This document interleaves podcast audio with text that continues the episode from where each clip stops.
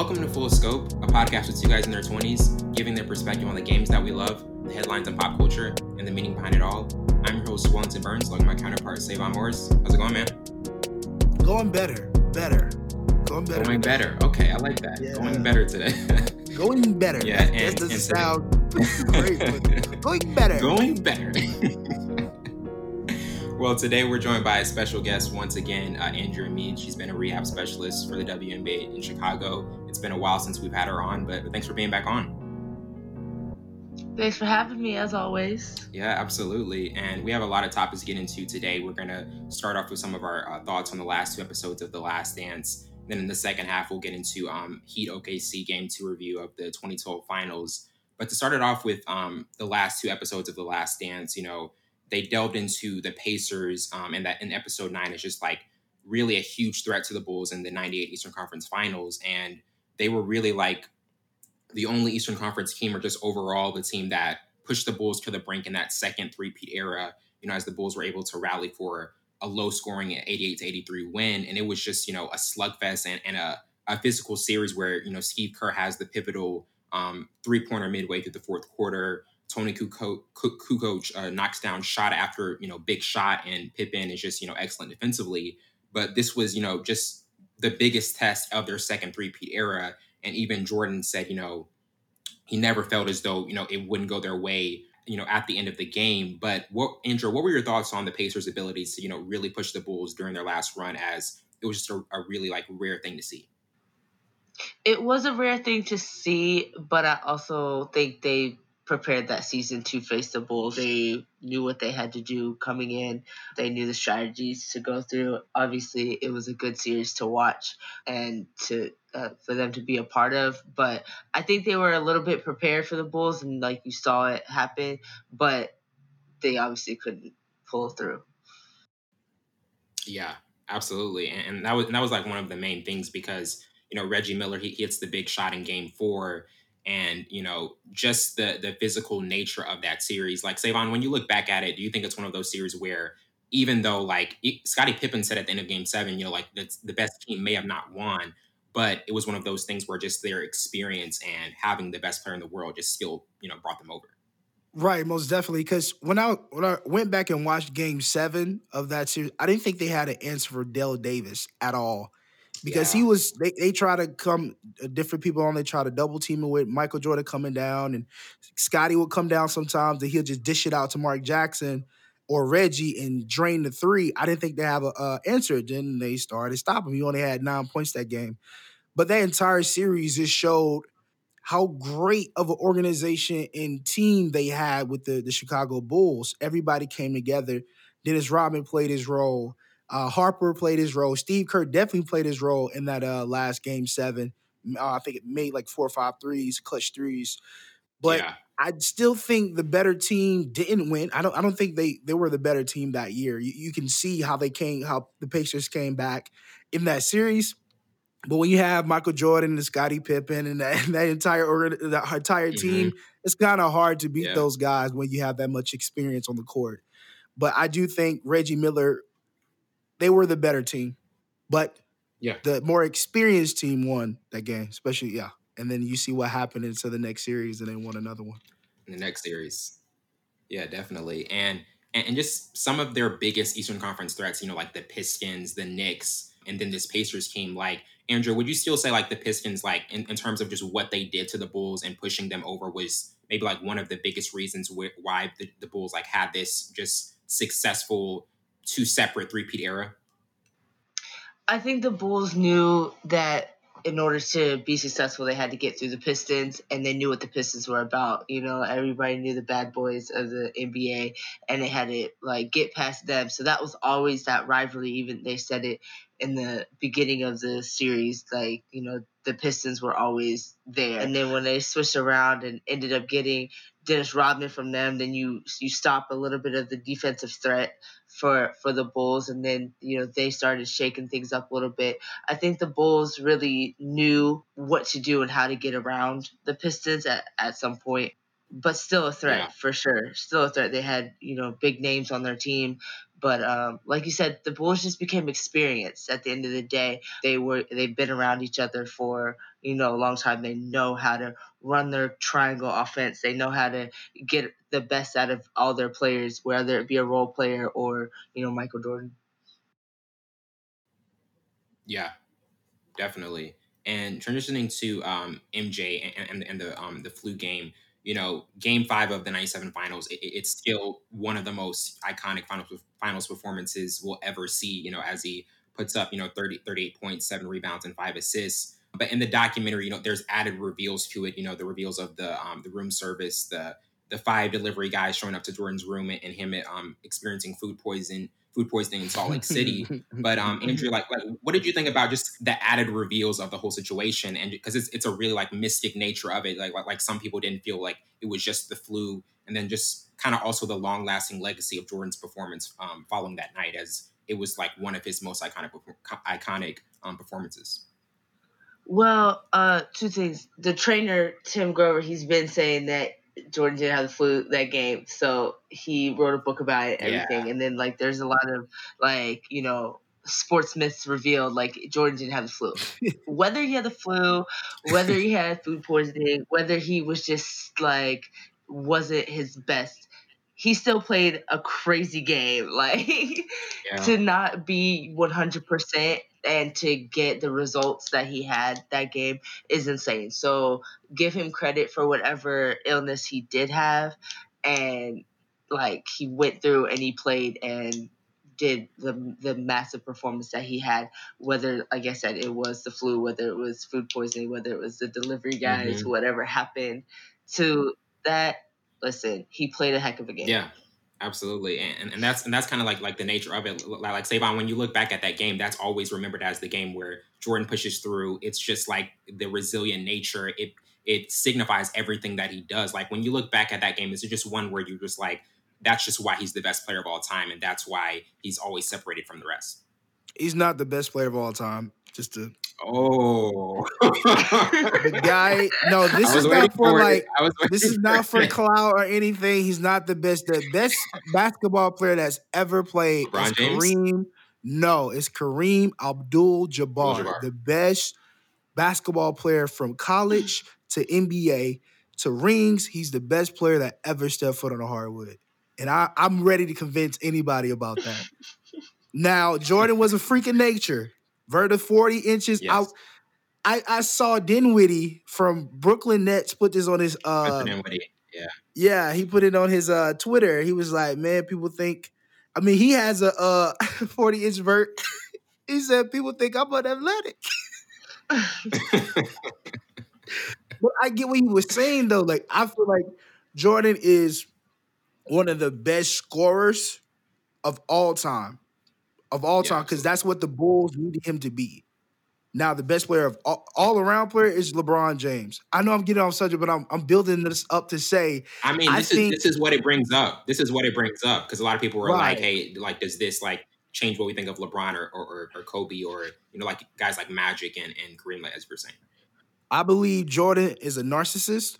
And when you are a narcissist, it brings some type of element out of you that is a, you want to win no matter what and I, I and I mm-hmm. praise that that that amount of sheer will to win at any cost, at all costs. It doesn't matter if you killing relationships, if you're doing this and that. I you know I admire that, but at some point, why are we still praising Michael Jordan?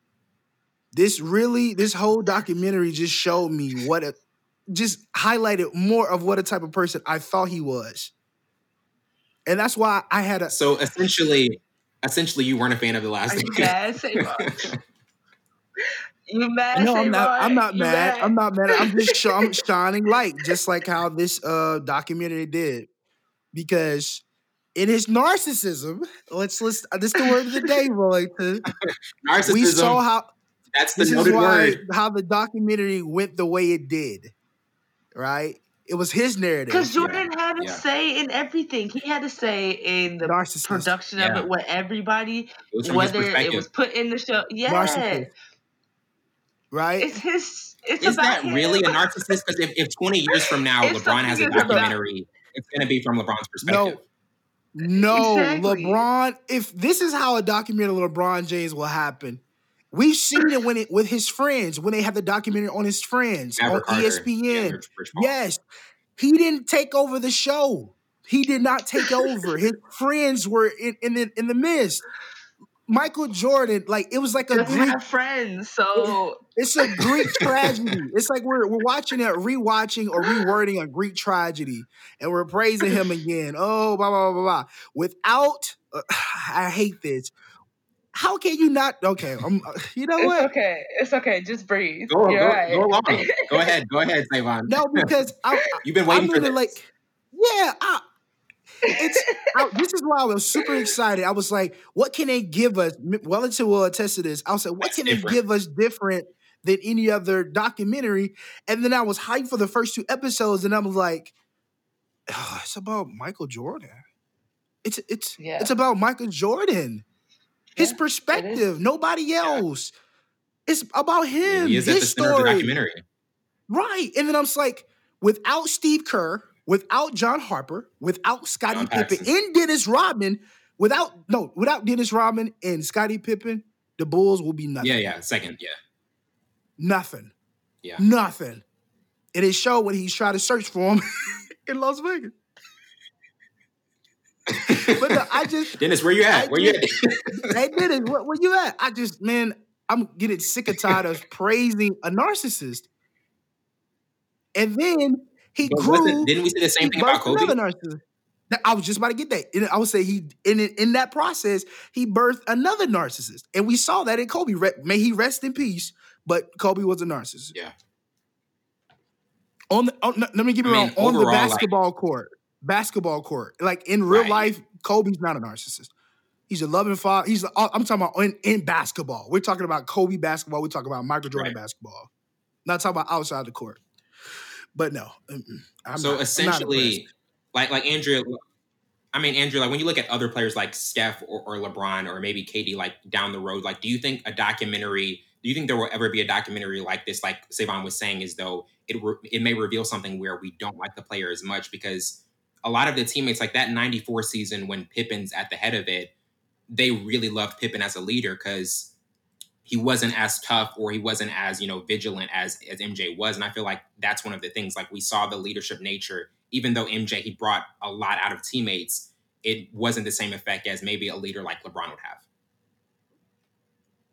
I think any documentary reveals information that you may not have known to kind of change your perspective on things. I think that's how we grow as people. We get new information, so our opinions may change. But I also do feel that people that like MJ will always like MJ. People that like LeBron will always like LeBron. People that like Kobe will always like Kobe. Like Is that a shot? Is that a shot towards me? no, me? Okay. no, bro. Let's see what kind of podcast we're doing here. Oh, no, you, listen, you'll know, say what. You'll know. when You I'm know the shots are coming. I will make an announcement. no, I just think that I mean I think the documentary was done well. I'll first say Yeah. that. Uh, whether it was just about Jordan and you don't like that, fine. But as a documentary and the the production of it, um, the executive producers, the writers, whoever did it, camera crew, everything, the people, even the researchers that came and get, got all this footage and all this Yeah. stuff. Phenomenal. I think they put it together well. Yeah. And it was information that we didn't know. Now, I, me, Seva, even Welly said, we weren't really around when this was happening. Like, Yeah, we were exactly. there, but we didn't live it. And so it was a lot of like, I would ask my dad, like, do you remember this? Like, what was going on? You know, Mhm. so I think it's good for people that didn't know. There's a lot of people that didn't grow up like watching it. We watch reruns of Bulls games in that area. We didn't live through it. For people that lived through it, it might not have been as like great and awesome, you know, because they know this happened already. Yeah. You know. Now later in life, if we get another documentary about you know LeBron, we get another documentary about Kobe, we get another documentary about Luka Yes, or Luka something, Doncic. then we might get And some Luka we information. Yes, That we was a need shot. Definitely a shot. That was definitely a shot. We get it. Why we want to say documentary on Luka? Okay. All right. Look, uh, we trust. Look how we trust. Well, let's just stop, okay? All right, brother, just stop it. All right, I'll chill. I'll chill. I'll chill. You, you want you want a documentary on Zion? Okay, I I, I understand. I, I understand. don't want a documentary on Zion. I mean- We need a 30 minute episode. we need one of those Quibis. That's all we need on Zion. Just a little 10 minute quick thing on Zion. You see- no, I just think documentaries are informational Okay. and they gave us some information that maybe we didn't know. Yeah, And I think it was good. It brought us I together agree. during this quarantine, gave everyone from ESPN Okay, to us okay. something to talk about. Now you just went too far. It brought us Mhm. together through this quarantine. What what is it singing I mean- kumbaya? Like what's going No, on I mean here? that Okay, was one don't thing like that, that. like people But were really literally everybody to because it in was the the first sports time out in June. basketball world was watching this. If this is all they're talking Yeah. about on ESPN, like it brought people together to conversation, not like brought them together and like that. It just brought a conversation to the table. Man, it just Yeah, it just made millennials believe Michael Jordan was a god, and he wasn't a god. He just had a forty inch. Nobody vertical. believes Michael Jordan is a god except for those super fans. We know Michael Jordan was just a good basketball player, great Yeah. basketball player. He was. but A, he also had a squad around him that really made him successful. Like he wouldn't have done what he did without the people understanding his role and their role on the team. yeah, and he had a Mhm. forty inch vertical. the the supporting the supporting cast like like that's another thing like you, you can't overlook how in each era the supporting cast was just phenomenal to, to really help him over um but transitioning to um just like his trust in, in role players like um john paxson steve kerr in certain big finals games you know both of these players made two of the most memorable clinching shots in finals history you know and ensured jordan's third and uh, fifth rings respectively um paxson knocked down the, the wide open three with uh 3.9 seconds left versus the Suns in game six. And then Steve Kerr made the, the mid range jumper with um, five seconds left in, in, in game in, in game six versus the Jazz in 97. But Andrea, like, like looking back at, at those two players and just certain role players that he trusted in, in big situations, because not in, in every finals he didn't knock down like every big shot. There were certain role players that, that, that had to, you know, ensure they won. Um, but what were your thoughts on just kind of like that element highlighted as well as there were certain players he had to trust more in in late game situations. Um, I, I'm glad that they threw that that information in there. We do need to understand that Jordan didn't do it by himself. You know, as great of games he Yeah. had, he he broke playoff rec- scoring records and he did all these crazy things. But at the end of the day, you have to win the game, and other players won the game. Um, Yeah. I don't know if it really revealed how much trust he had in them, because I'm sure in the moment he was like, Right. "Dang, this ball better go in, or I should have took the shot," you know. Uh, but It- it's it's I do hindsight is twenty twenty because if if those players don't make those shots, then Jordan would be extremely furious. exactly what what is exactly. So I think it's how it happened makes it a, makes it different. Um, but I do enjoy the fact that it wasn't him that actually won some of these clutch Yeah. games. Definitely. uh, we did get that. We did get Steve Kerr out there, John Paxson, especially because John Paxson has hit several different shots. He's really come through in clutches, not just finals games, but in games in general, like you know, regular season game. Like he was a scorer, mm-hmm. and you know, people that understand their roles. Like I said, on teams like this, you have such a superstar team that everybody has to play a part. Everybody has to share the ball. Everybody has to, you know, be 100% good at their position at, at all times to be a dynamic team like they are. So, Yeah, absolutely. And and, and Savon, like you know, the the Paxson shot that was against the Suns in '93. Um, Kerr's shot was against the Jazz in '97. And looking back at those two teams and those two uh, those two series, like you know, both ended in six. Like, do you think overall there was a certain finals team that you know may have just like in, in terms of just not um, being able to push it to a seventh or like even like win? Like, was there a team that you felt as though matched up really well like against the Bulls over those um, six finals? Yeah. Um. Finals. Hmm.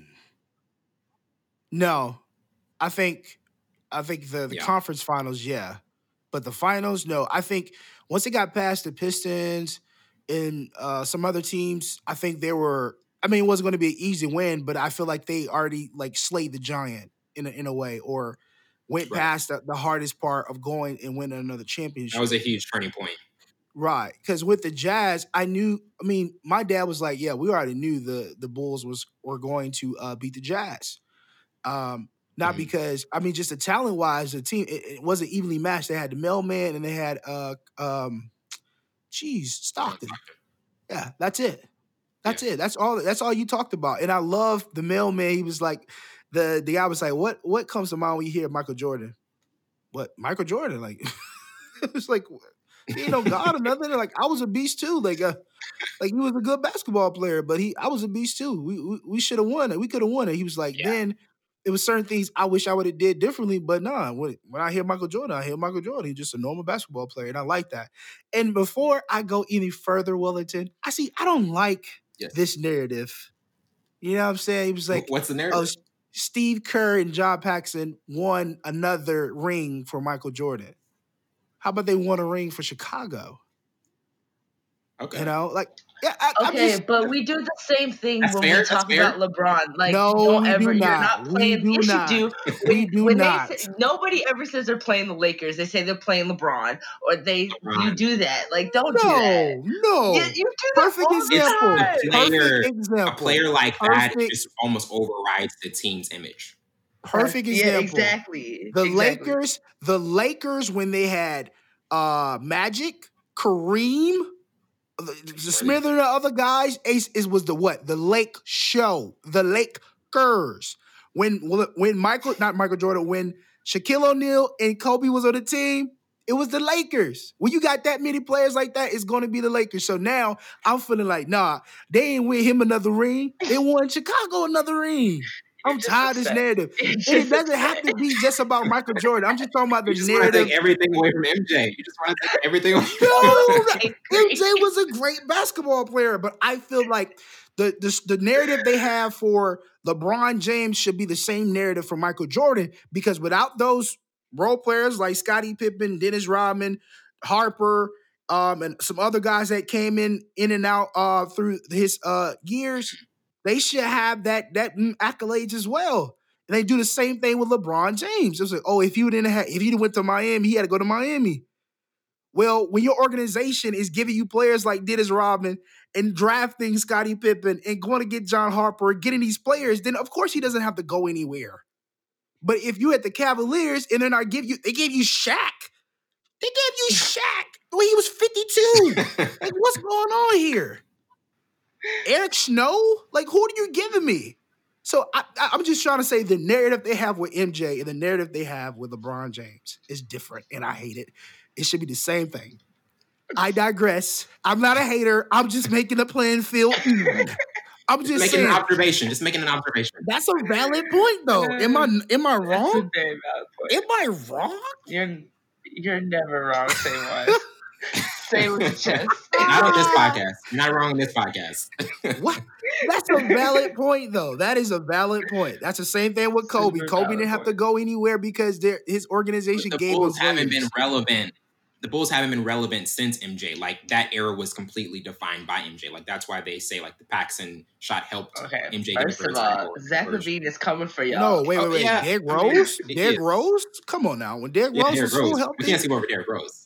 Chicago, Chicago was still on with Derrick Rose then. Did he he broke five of his ankles and it was over with. I mean, like a championship. You know, a team that got to the finals. That's what I mean. Like that. Hey, that team, we're coming. team. We're coming. Just give us a second. I mean, give us a second.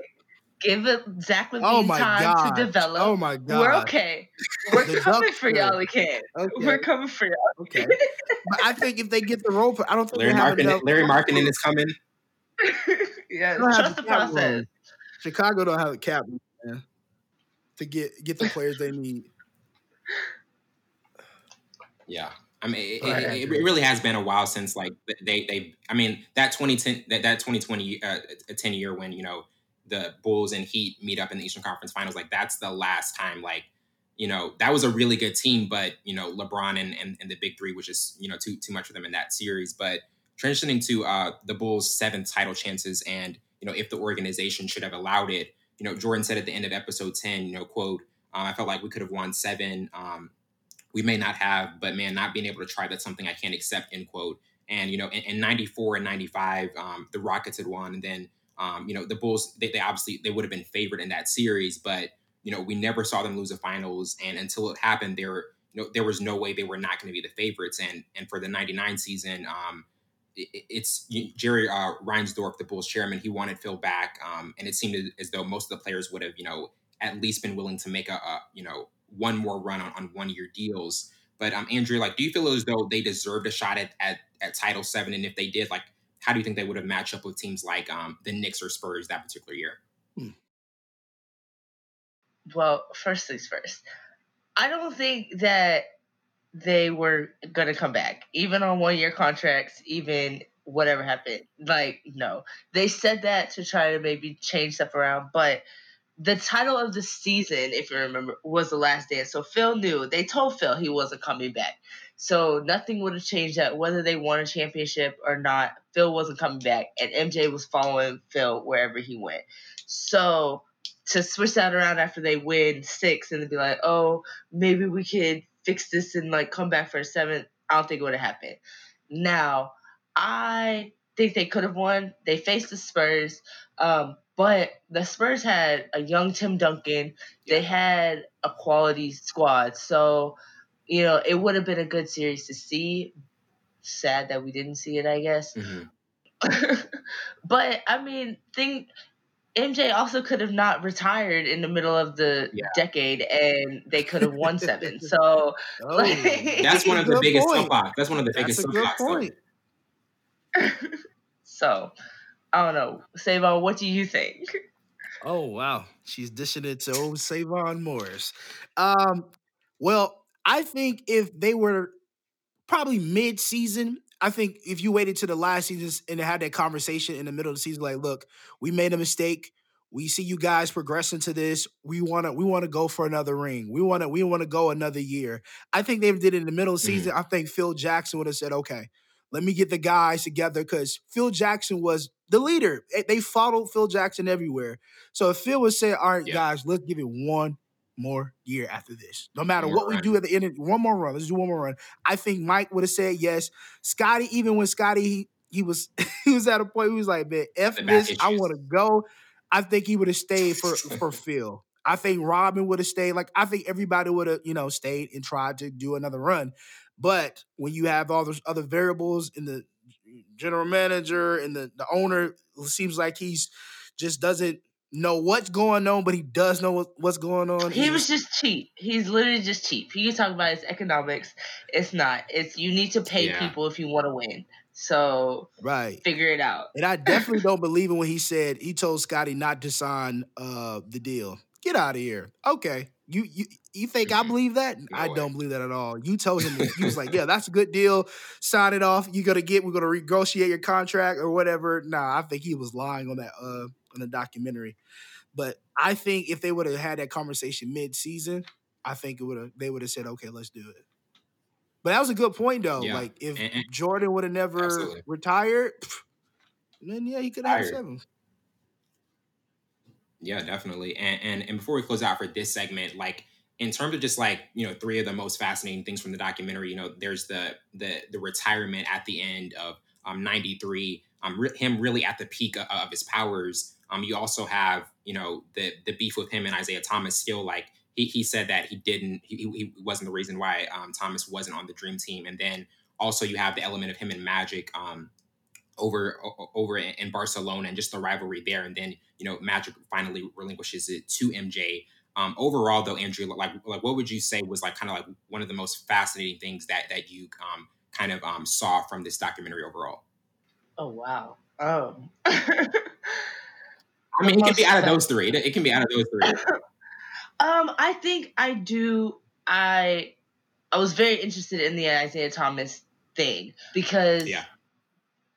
At the end of the day, basketball is basketball. Like you can have your personal issues with somebody, but like if they have skills and they're a good basketball player, then like why are you not giving me a chance? And just like Isiah said, he was like, I qualified for the dream team.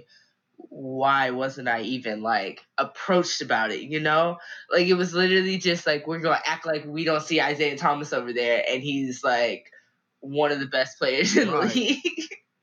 so like, and you can't do that. Like at least have a conversation, and if it's hey, I mean, this might not go well, but you at least need to communicate with somebody and this say, hey, what it's looking like, the team camaraderie is going to be off if like it's like this or whatever. Don't just like turn a blind eye to him.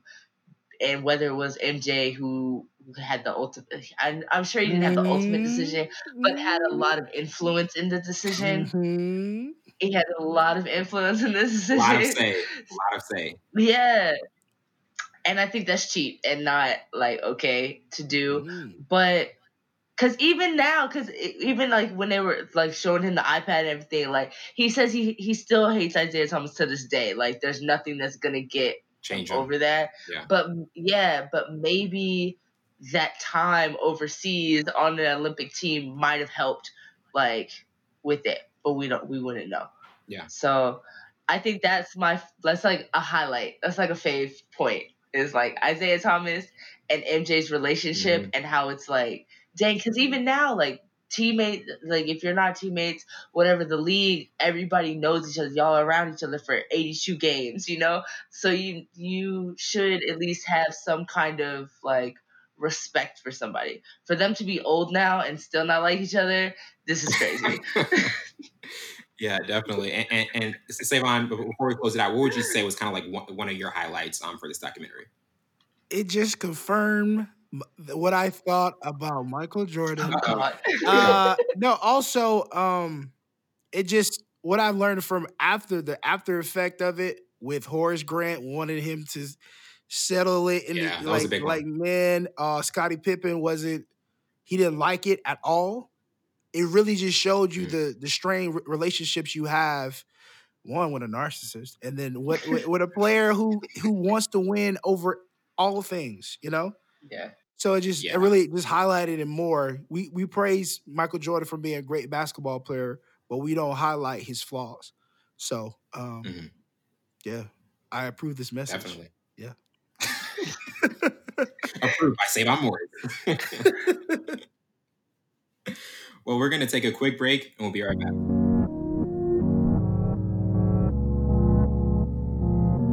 Welcome back to the show. We're getting into our our game review of Heat OKC 2012 Finals Game Two. And to start it off with the overview, the Heat entered the series um, beating the Celtics in, in seven games. Um, they trailed 3 2 in the series, and they had the um, decisive road win in Boston, one of LeBron's uh, defining moments. And they were 46 and 20 that season. OKC, they beat the Spurs um, in six in the Western Conference Finals. Um, they had 47 wins in the regular season and, were second in the West. And, you know, this was the second youngest finals team in NBA history outside of Derek Fisher and Nazr Mohammed and Kendrick Perkins. But Andrea, what were your initial thoughts of this series with the contrast of the up and coming uh, young, immensely talented team um, in OKC compared to the Heat, uh, just trying to right the wrong from last year's finals and, and LeBron trying to win his first?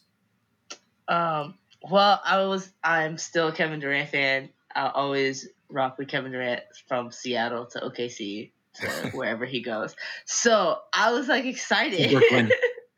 I was I was excited to to watch that um that finals and uh just the the young team and like remembering that James Harden came off the bench for this team is like kind of insane. Um yeah. But there was like a lot of highlights in the in the series and for to get them to the finals. Um, they were undefeated at home throughout the whole playoffs, and then they come into this game two versus the Heat. Yeah. Um, I think it was exciting to watch. You know, LeBron and and D Wade come together uh, again and and win. Um, but yeah, that's really it. Yeah, Definitely. And, and, and going through just how the series played out, Savon, you know, OKC, they start out strong in game one with an 11 point home win. Um, Durant has 36. And then in game two, the game uh, we're going to review, the, the Heat, they win by four. LeBron has 32. Um, the Heat come back home in game three, win by six. Game four, uh, the Heat also win by six. And, and despite in a losing effort, Russell Westbrook has a huge performance with 43 points. And in game mm-hmm. five, um, the Heat closed it out with a 15 um, with a 15 point win. But before we get to our first topic, Savon, like what were your initial thoughts of this series? Because just looking back at just the talent they had with the big three in OKC, it was just you know an, amazing uh, a set of talent. And then compared to um, the Heat's second year, where LeBron like really kind of like settled in as a leader.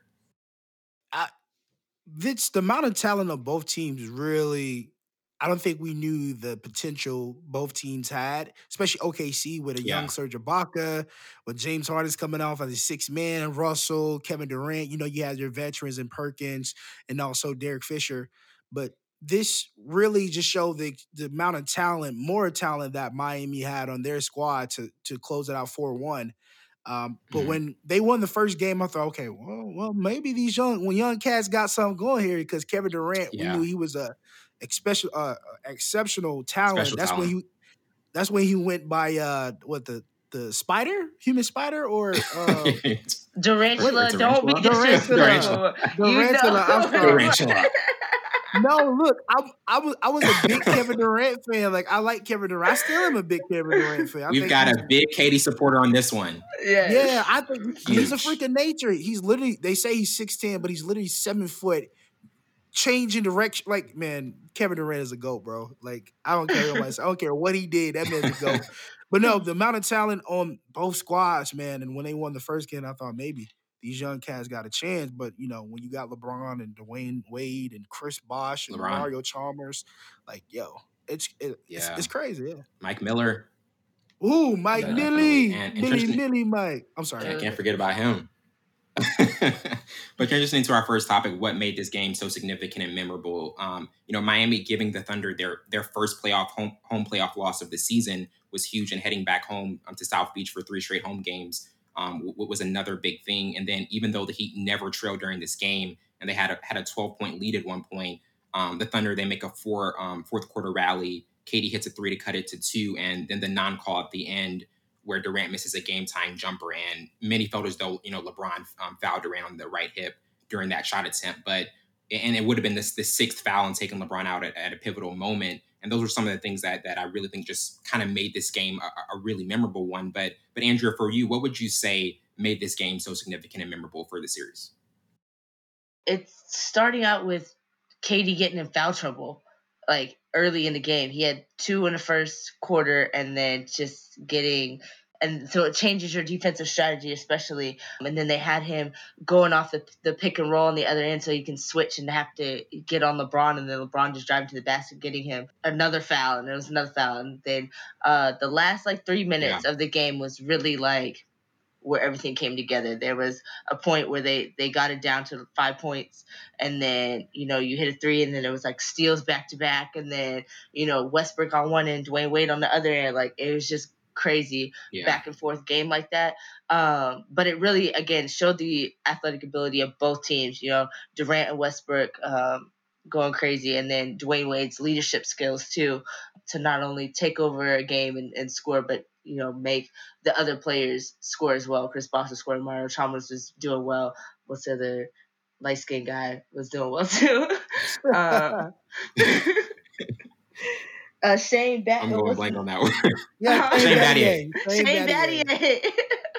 yeah, So he was scoring too. Like there was a there was a lot in that game, but it was really just an all around athletic series, which is fun to watch. Absolutely. And, and, and Savon, like looking back at it, you know, this is it wasn't like necessarily like a must win for Miami, but it was huge for them going back. You know, they had that was back then where they, you have the two three two format in the finals, and, and, and Miami gets three home games. But looking back at it, you know, you have the con- controversial non call at the end. What would you say made this this particular game so significant and memorable? Well, oh man, uh, she she kind of took mine. KD being in foul trouble. I no, I like the Yeah. game plan that Miami had. That was, you know, I think the, the biggest thing for a head coach is learning the mismatches.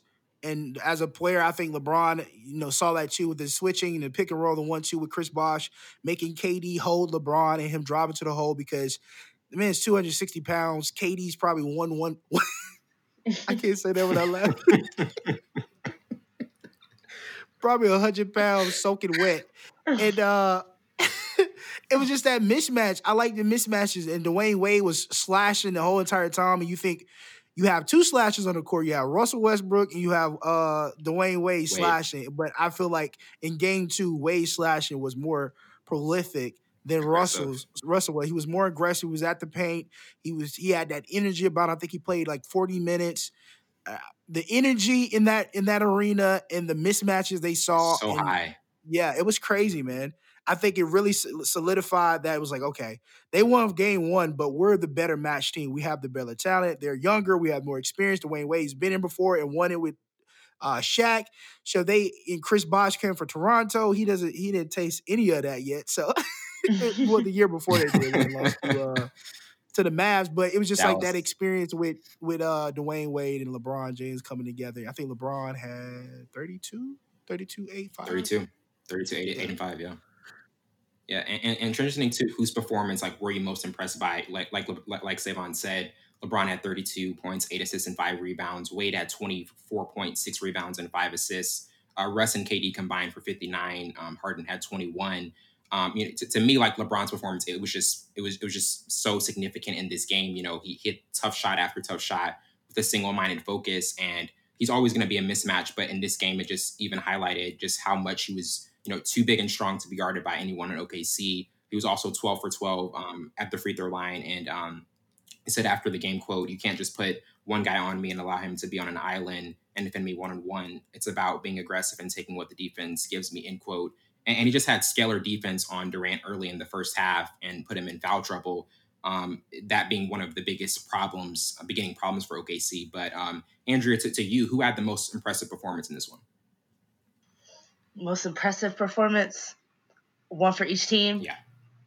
James Harden coming I mean, off the bench, be, having 20, he had yeah. 21 or 21, 22. He had 20 points for sure. 21. 21 off the bench. He played a really good role. He was six man the year before anyway, so like he knew what to do.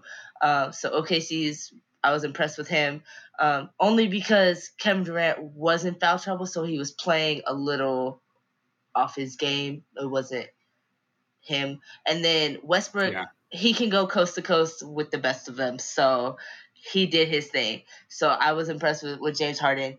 And then on the other side, Jay, uh, Dwyane Wade as a facilitator and as just like, I mean, you're gonna give LeBron credit, like we just said, he's 260 pounds and he's a bull when he mm-hmm. goes to the paint. But Dwyane Wade yeah. is a basketball player. He is, yeah. yeah, absolutely. Um, say what you need to say, Savon. Say what you need to say, Savon. Get off, get off your chest. Get off your chest. Say, say what you need to say. I like that song. That's John Mayer. Um, yeah, nice one. No, I, review it. review it. No, I, you know, I was just gonna comment on you. Was like, you know, he's a bull and Dwyane Wade's a basketball player. Okay, LeBron James is the best all around basketball player. Oh my god! Do you ever. want me to give LeBron his credit? Here we go. he, was a, he was a bull, but Dwyane Wade's a basketball player. Okay, I feel like you throwing salt on my guy. You know, on LeBron James' legacy because one, he's a great facilitator, great defender who else goes down and chase the ball for yeah. uh defending, you know, snapping the ball out of people's hands, thinking they got the glory. Giving them high hopes and then taking it from who else does Mario that? Chalmers did that like three times during the game. So what are you trying to say? but who patented you know, like who he was like, oh, LeBron James about to go chase it. He did that with the Cavaliers. Mario Chalmers was still in college. Come on, give my credit.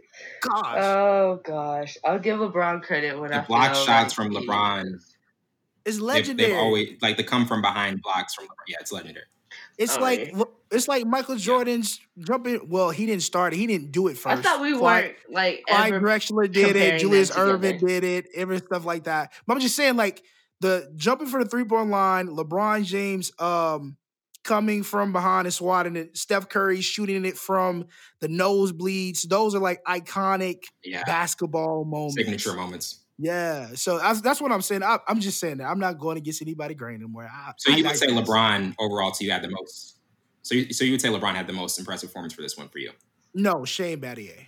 Shane. Oh, Battier. Oh God, no. No, no, no, no, no, no. Shane Battier. No, listen, listen, listen. Only because I said something about him. No, no, no, no, no, no, no, no, no, no, no, no, no. He was already in my notes. No, he was already in my notes. I need notes. to see these notes. I need to see these notes. I will take a picture of it and send it to yes on my notes. So Shane uh. Battier played only he played 41 minutes. The only person who played more minutes in that game was LeBron James. He was at 42. The man had 17 points. I think he was mm-hmm. three for five. The guy was playing great defense because Shane Battier is 6'8. So he's playing great defense. He had most of yeah. the minutes. He was playing great all around basketball. He was that role player that you had in the game majority of the time. Played more than Chris Bosh, played more than Dwyane Wade. The list goes on. I don't have to name anybody after mm-hmm. that. So Shane Battier's it's his contribution to that game really stood out. He had 17 points. Now, I wouldn't have said anything if he had like five, four points, you know, whatever. But he had 17 points. He was right. the, their go-to guy to shoot behind the three-point line. Am I lying? I mean, Miller was too, but Shane Battier used to used to drain them. I'm not riding on nobody coattails. Yeah, Come on, man. I got my whole stuff going on here. You know what I'm talking about? And uh, nah, Shane, no, seriously, Shane, Shane Battier was like he was, game two. He was that guy. He not the points wise, but like what he did on the front court and back court, hands down. And he played 41 minutes. Come on, a lot of minutes. Yeah, um, transitioning to which player kind of had but transitioning to which player kind of had uh, the, the most disappointing performance, you know, one of the ones that was like really high up there for me, and particular for OKC, you know, Serge Ibaka only had seven points and, and, four rebounds, did have an impressive five blocks, but in this series overall, you only had 5.2 rebounds and two block shots on average. Um, if you look at what he did against the Spurs in that last series in the Western Conference Finals, you know, he was knocking down outside shots. Uh, in game four of that Western Conference Finals, he was a, a perfect 11 for 11 shooting with 26 points and just kind of faltered late in games um, and, and, for this game too. But um, Andrea, who, who, would you say kind of had the most overall disappointing performance um, from OKC in this one? I could agree with you. Serge didn't step up to his potential in this game. I think I don't know what got to him, whether it was you know who he had he was up against or what, but he didn't do well at all during the whole series as far as you know scoring and mm-hmm. rebounding mm-hmm. and like he, he usually does. His block shots, he mean that's that's him anyway. So I I don't really be looking at who's playing like trash. Like so I don't. Right, yeah. I don't have a real good answer for that. Blind eye to the trashness. Okay, good, good thing. Good, good stuff. but but overall, Savon, like in terms of just kind of like the limited performances for maybe like one of the role players in OKC, who, who would you kind of say like stood out to you the most in, in, in that in that regard? Had to be James Harden, of course. James Harden was coming off the bench, he was playing. Well, I'm. Uh, ooh, almost. Oh my gosh, I almost said playing good defense. Forgot who I was talking about. he kind of was though. He kind of was stepping up a little bit. You don't think so? Uh, you yeah. don't think so? He was stepping up all right. Stepping up from nothing is a lot. nah, he was he was buckets now. He was buckets. Like when he came in, he was buckets. Oh, yeah. He wasn't step step back step back slide slide dribble dribble slide. He wasn't that yet. He was just post up, shoot mm-hmm. threes. Like, nah, but everybody outside, like the supporting wise, I think James Harden was was one of the one of the dopest, hands down. Yeah, for sure. But yeah, I and, think. And oh, sorry. Go, go yeah, go ahead. No, no, no, go ahead, Wellington. Go ahead, Wellington. Wellington was done with that question. But, so he was but, about to no, I was not done with that question. I was not done with that question, Savon, because you know we look at at where Harden is now, like in terms of just being like the, the premier offensive talent, and then back in OKC where he just in, in that Spurs series, like he was just huge in, in, that in that last Western Conference Finals before this series, and there was there was just like a huge dip in his production, and I felt feel as though that may may have been one of the things that just overall for the series like was one of the biggest things that they were kind of you know missing out on. Yeah, I think so too. I, you know what? I think that was the best move for his career I don't think he would have been as mm. prolific, even though he was the sixth man. I don't think he would have been as prolific of a scorer as he is, even though he travels sometimes.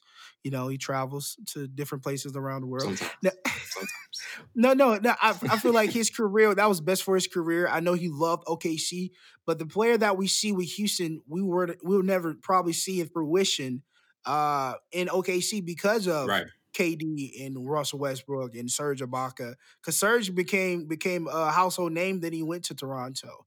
So I think, but if we had that, you know, Harden from Houston or OKC, they would have mm-hmm. beat the the yeah. dog snot out of LeBron. LeBron because they would have no answer for him. LeBron can't hold James Harden. None at all. No. Mario Chalmers, Dwyane Wade probably could, you know, do something with it a little bit. But outside of that, I don't see Mac Miller. I don't see Anderson. Nobody holding James Harden and creating uh some some stoppage from him. I don't, I don't see that if we have that Harden from Houston or OKC. Yeah, definitely. And transitioning to our last topic, you know, was a coach, team, or, or player's legacy elevated or, or, diminished by the result? You know, uh, dealing with just kind of like the overall series because you know game two it's really early in the series and you know a player's um his overall legacy can't be elevated or diminished in, in just one game and especially like a game two. But andrea like who would you say overall just kind of like um maybe maybe players legacy was elevated or, or diminished by this series result? Oh elevated or diminished by the series result? Yeah. Well the series okc lost so I think everybody that had such high hopes for a team that had Kevin Durant, Westbrook, Serge Ibaka, Kendrick Perkins, everybody that was on the squad there, they had such high expectations for them, um, and then they lost. Now, LeBron went to Miami and won, so that was his goal to do. Mm-hmm. So uh, I can say the winners won and the losers obviously it wasn't it wasn't their best series. So I think it the the legacy of the team was a little bit like tainted only because they only won one game in that finals. Like you can't win the first game and right. then just like lose four straight. Not like, winning any of the rest. Yeah, so that was yeah. not good on their part. but but yeah, I mean overall, like, like Savon, like LeBron, he gets his first title um, you know, really gets gets what he wants out of Miami um, that second year. And then Durant like has a phenomenal series, but OKC, you know, that they're not able to uh to, to, to win this series. Like the first four games are extremely tight. They can't pick up one in Miami and send it back to OKC for at least a game six. Um, you you know, to, to me, like in terms of what Harden wasn't able to do as he did in the Spurs series, like struggled the most out of the big three for the Thunder. His his level of production diminished, you know, significantly. Um, did have a productive performance for this one, scoring 21 points and going seven seven for 11, but a combined four for 20 in games three and four, and scoring just 17 and, and 19 in, in um, uh, in game five. But but who, who, would you say like a player's legacy was elevated or diminished by this re- series result? James Harden. James Harden, because yeah. after that year he went to Houston, and we saw the star that was born. You know, and he we yeah, I believe yeah, James Harden when he left, I think we finally saw him transform and begin the evolution of his career. And we see a lot of people I think if a lot of people would have stayed in that situation, I don't like I said before, I don't think James Harden would have been as great as he is now as a scorer. He's never been a great defender. I mean, he does, he can defend, but I feel like his his game is a scorer just like uh, any other basketball player in the NBA. But when James Harden left, I think we we saw the the more potential because he was six man of the year, but the potential that he had more as a uh, lead scorer and a lead player on a basketball team. Yeah, definitely. And, and and and before we close it out, Andrea, like looking back at the Heat era, what they did, do you feel as though just you know they, they win this title, they win the next year against the Spurs, um, and and with Ray Allen knocking down that shot in Game Six, and they win, you know, they go to four straight finals, get to do you feel as though they accomplished like the most they could have during this stretch, or do you feel as though it was one of those four years where it was just mainly kind of focused on what LeBron could get out um, of those four years in Miami with with two titles? I think they accomplished a lot. I think whether it's as much as they wanted to accomplish, I don't know. I was just happy that they lost to the Mavs the year before to uh, make up for that 2006 finals um, that the Mavs lost. so um, I think LeBron went there for a purpose. His purpose was to show that he could win a title, whether it was he needed Dwyane Wade to do it or not, whatever the argument is. He won, so he did that. Mm-hmm. Um, I think it's all the NBA is such a transitioning league that you know you never know who's yeah, going to be. Era yeah, who's going to be the best this year? You know, you can have all these expectations or whatever, but uh, I think they accomplished what they wanted to accomplish. You wanted to win a, a title, and they won that year, so I think they're they're fine. Yeah, Stefan, would, would you say the same? Like they kind of got the most that they wanted out of that four year era? No, no, they wanted what, more. What did what else did you want them to do? No, I'm saying for their standpoint, they wanted more. They yeah, that's what they wanted. That's what that was the goal when they when he not, came not down three, there. Not four, not five, not six, not seven. yeah, he they wanted more. Trust me. If Dwyane Wade was was full healthy and LeBron had help uh this I think it was a series, I mean the they went back to back uh finals the second time after they won the Right. championship. I think if Dwyane Wade was fully healthy, Chris Bosh was fully healthy, I think that would have been a different series. Now we saw LeBron feel like Mhm. he resemblance what he did in, with the Cavaliers. Not all his players, all the other players on the team wasn't fully healthy. He didn't have help. He even caught with the he caught Right. cramps in the uh and I hate when people like, have y'all ever caught a cramp like like a trolley horse? Have you Oh, ever caught one? goodness. I catch one all the time playing football. I cannot move. Those things, you your body is it's it, you can't move. How can you play? Like man, come on. I used to catch the. I call it a crimp. Remember the old basketball stuff we used to do at Guff Breeze for the church. We used to play the pickup. I used to catch crimps I, I, out of, af- after that, and I couldn't move. Come on, man. I hate that. I hate that. But it. Yeah. But yet they definitely wanted more. I think they they saw more, especially when they lost to the Maver- the Dallas Mavericks that year. Mm. The first year, yeah. First of all, listen, we're not gonna talk about the Mavericks. After I just said that I was happy that the Mavericks won, and now you want to come. No, I'm just I won't saying they wanted more. They wanted more championships. They got two. They need more, wanted Savon. They need more. They need more. No, they don't need more. They wanted more, Wellington. They wanted more. big difference. Big difference. Yeah. Yeah, big difference. well, Andrea, it has been an absolute pleasure. You're, you're always one of our favorite guests, and, and thank you for being back on. of course, anytime. Absolutely. Well, that wraps it up for today. I'm your host, Wellington Burns, of my counterparts, Savon Burns. This has been Full Scope. See you next week.